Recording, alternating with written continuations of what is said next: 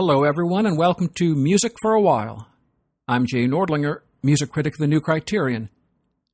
I know you didn't come here to be read to, but do you mind if I read you something? Something I wrote?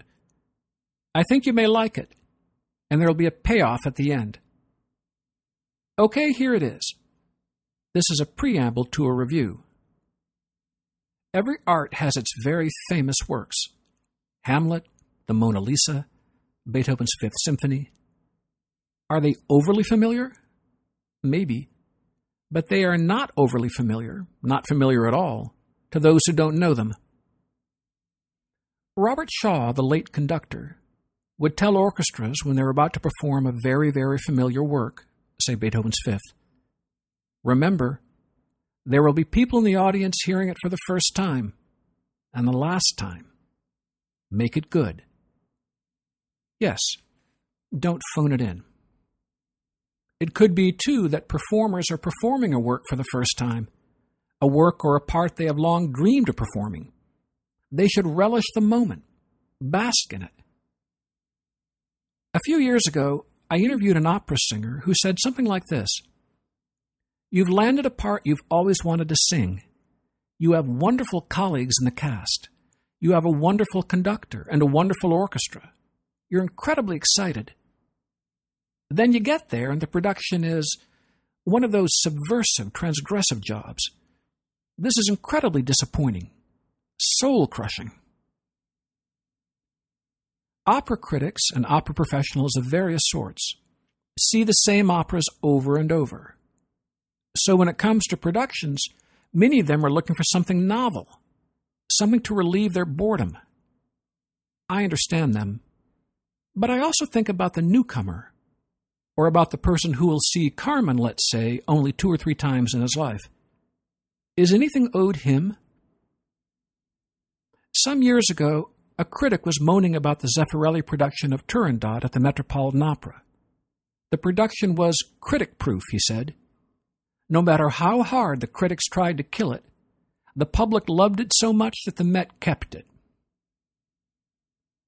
Toward the end of his career, I interviewed Lorin Maazel, the conductor. I observed to him that, after all this time, he still seemed to enjoy conducting very, very familiar music. Tchaikovsky's Fifth Symphony, for example.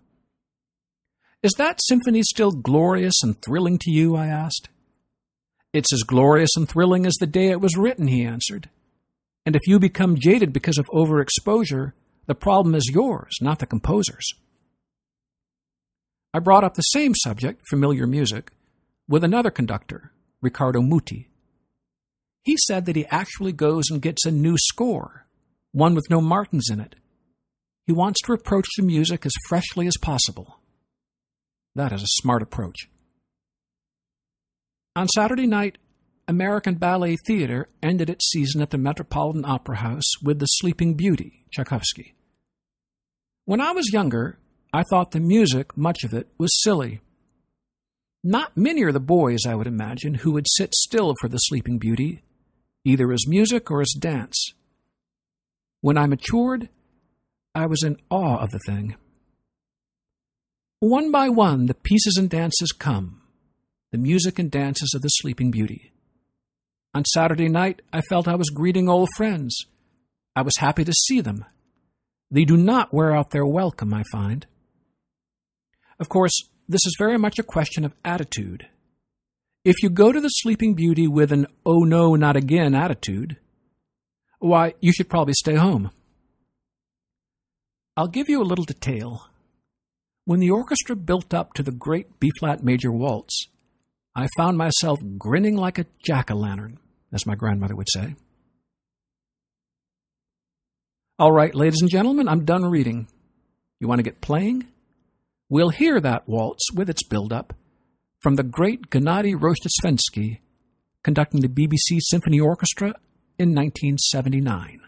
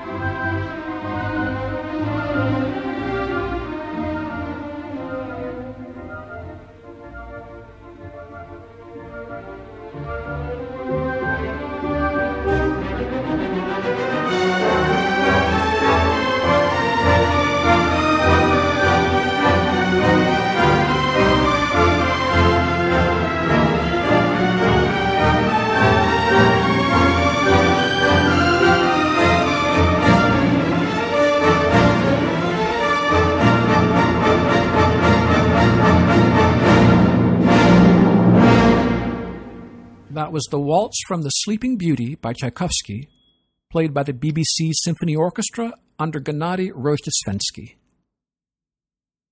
To say it once more, I'm Jay Nordlinger, bringing you music for a while. The producer is Scott Immergut. If you'd like to subscribe to our podcast, you may do so at iTunes, Google Play, and so on. If you'd like to write to me, the address is nordlinger at newcriterion.com. If you'd like to advertise on this program or sponsor it, let me know. If you'd like to receive the podcast by email, links to new episodes, let me know. Uh oh, more reading. But it won't take long. This is from a review of a chamber concert. The first work was Mozart's violin and piano sonata in B flat, Köchel 454.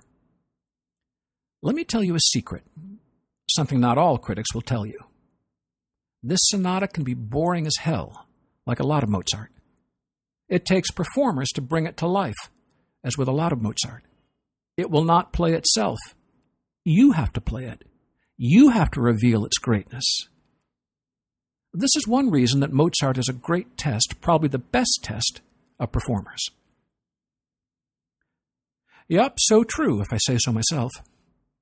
Let's test David Oistrakh, the great Russian violinist, and his pianist Vladimir Yampolsky playing in 1956. Again, the work is Mozart's Sonata in B flat, Köchel 454. We'll hear the first three minutes or so of the first movement. The sonata begins with a kind of announcement, as I put it, a musical announcement. The tempo is largo, and it will soon shift into allegro. But enough talk. Let's listen.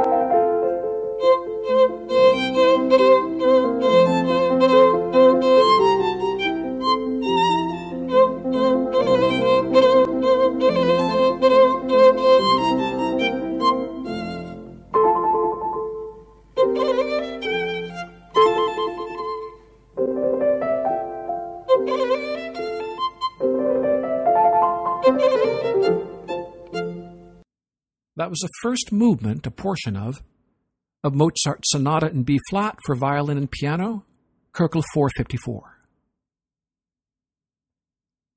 I was out for a walk in the park, and a man said, It's going to rain then. You know I thought of Steve Reich, his famous piece from 1965, that pioneering work of minimalism. In Union Square, San Francisco, Reich recorded a Pentecostal preacher, Brother Walter, railing about the end of the world. Reich took the tape and played with it. He made minimalism. It is a long piece, and it aims for the hypnotic, like all minimalism, or most. We're going to hear maybe two minutes of it, the first two. See if you can relax into it, or get with it. Here goes. He began to warn the people. He said, after all, it's going to rain after all for 40 days and for 40 nights. And the people didn't believe him. And they began to laugh at him. And they began to mock him. And they began to say, it ain't going to rain.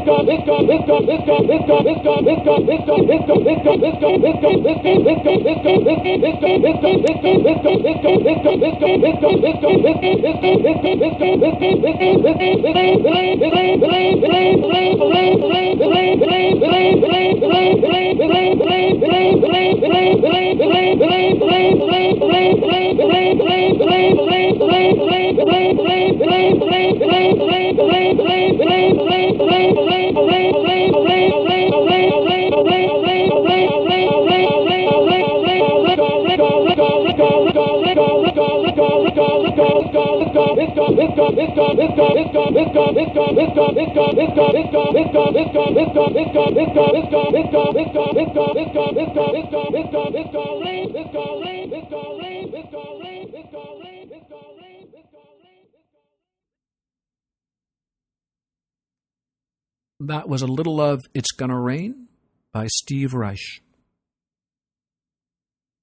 And now for something completely different. At National Review, where I work, that's my day job, an intern introduced himself as James Sutton. I couldn't help thinking of a lyric. Little people who ain't got nuttin', join the people who live on Sutton. Everybody is out there struttin', spreadin' rhythm around. Sutton would be Sutton Place, the swank locale in New York. The song is Spreadin' Rhythm Around by Jimmy McHugh, music, and Teddy Koehler, lyrics. They wrote it in 1935. We'll hear a 1978 recording by the cast of the Broadway show Ain't Misbehavin'.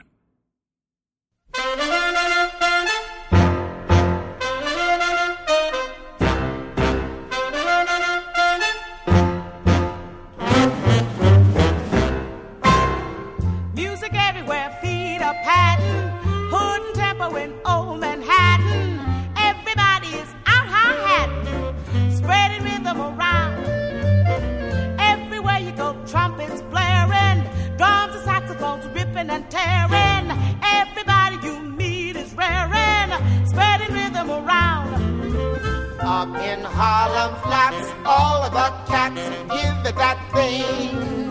Which, when you're in step, all of the pep people call swing. Those who can't afford silk and satin, dames and gigolos who are Latin, come from Yonkers, the Bronx, and Staten, spreading rhythm around.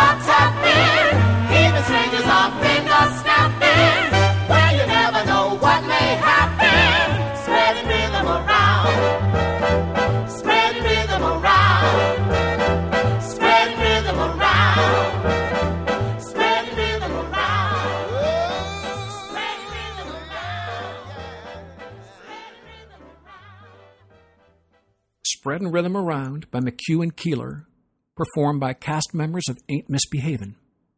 And I ain't either, as Fats used to say. Again, something completely different. Arvo Pärt, the great Estonian composer, arguably the greatest composer in the world, certainly one of. I'd like to play a little of his Symphony Number 4, which is dedicated to Mikhail Khodorkovsky, Khodorkovsky was a big businessman in Russia who got under Putin's skin. Putin imprisoned him for 10 years. Then Khodorkovsky went into exile. He now works for human rights, democracy, and freedom, especially through his Open Russia organization. I interviewed him and wrote about him. He wrote a little memoir of his time in prison, sketches of people he met there. The book is called My Fellow Prisoners.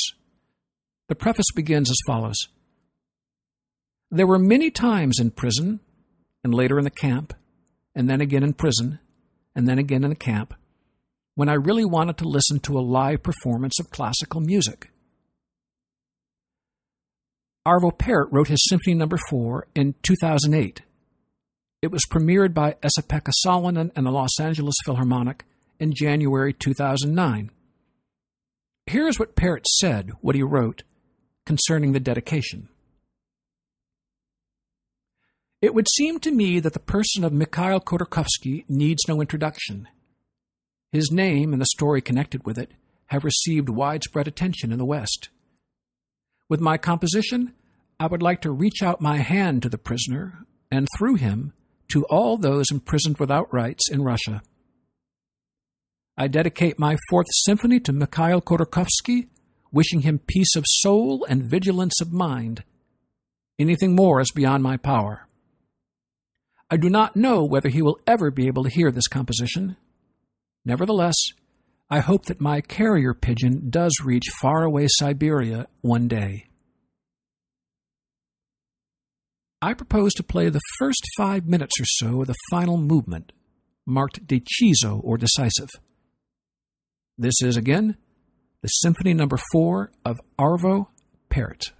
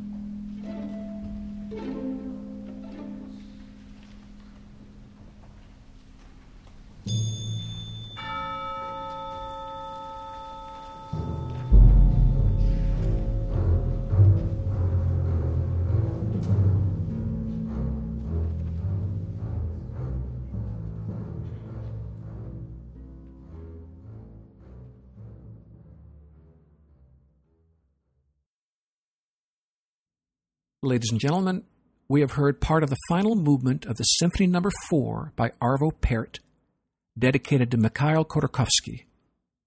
Two great men, Pärt and Khodorkovsky. Do you recall that earlier in the show I mentioned a chamber concert I'd reviewed? Played some Mozart? Also on that concert was Arensky, Anton Arensky, his piano trio in D minor. Arensky, a Russian, lived from 1861 to 1906. He studied with Rimsky Korsakov. He went on to teach many others, including Rachmaninoff and Scriabin. He had a bad end. Afflicted with alcoholism, he died in his mid 40s. That piano trio was wonderful, and I would single out the second movement, the scherzo. True to its name, scherzo means joke, it is a jokey, nutty, flitty thing with a crazy waltz in the middle. Arensky's Scherzo is an ingenious little piece all on its own. We'll hear it played now by the Beaux Arts Trio.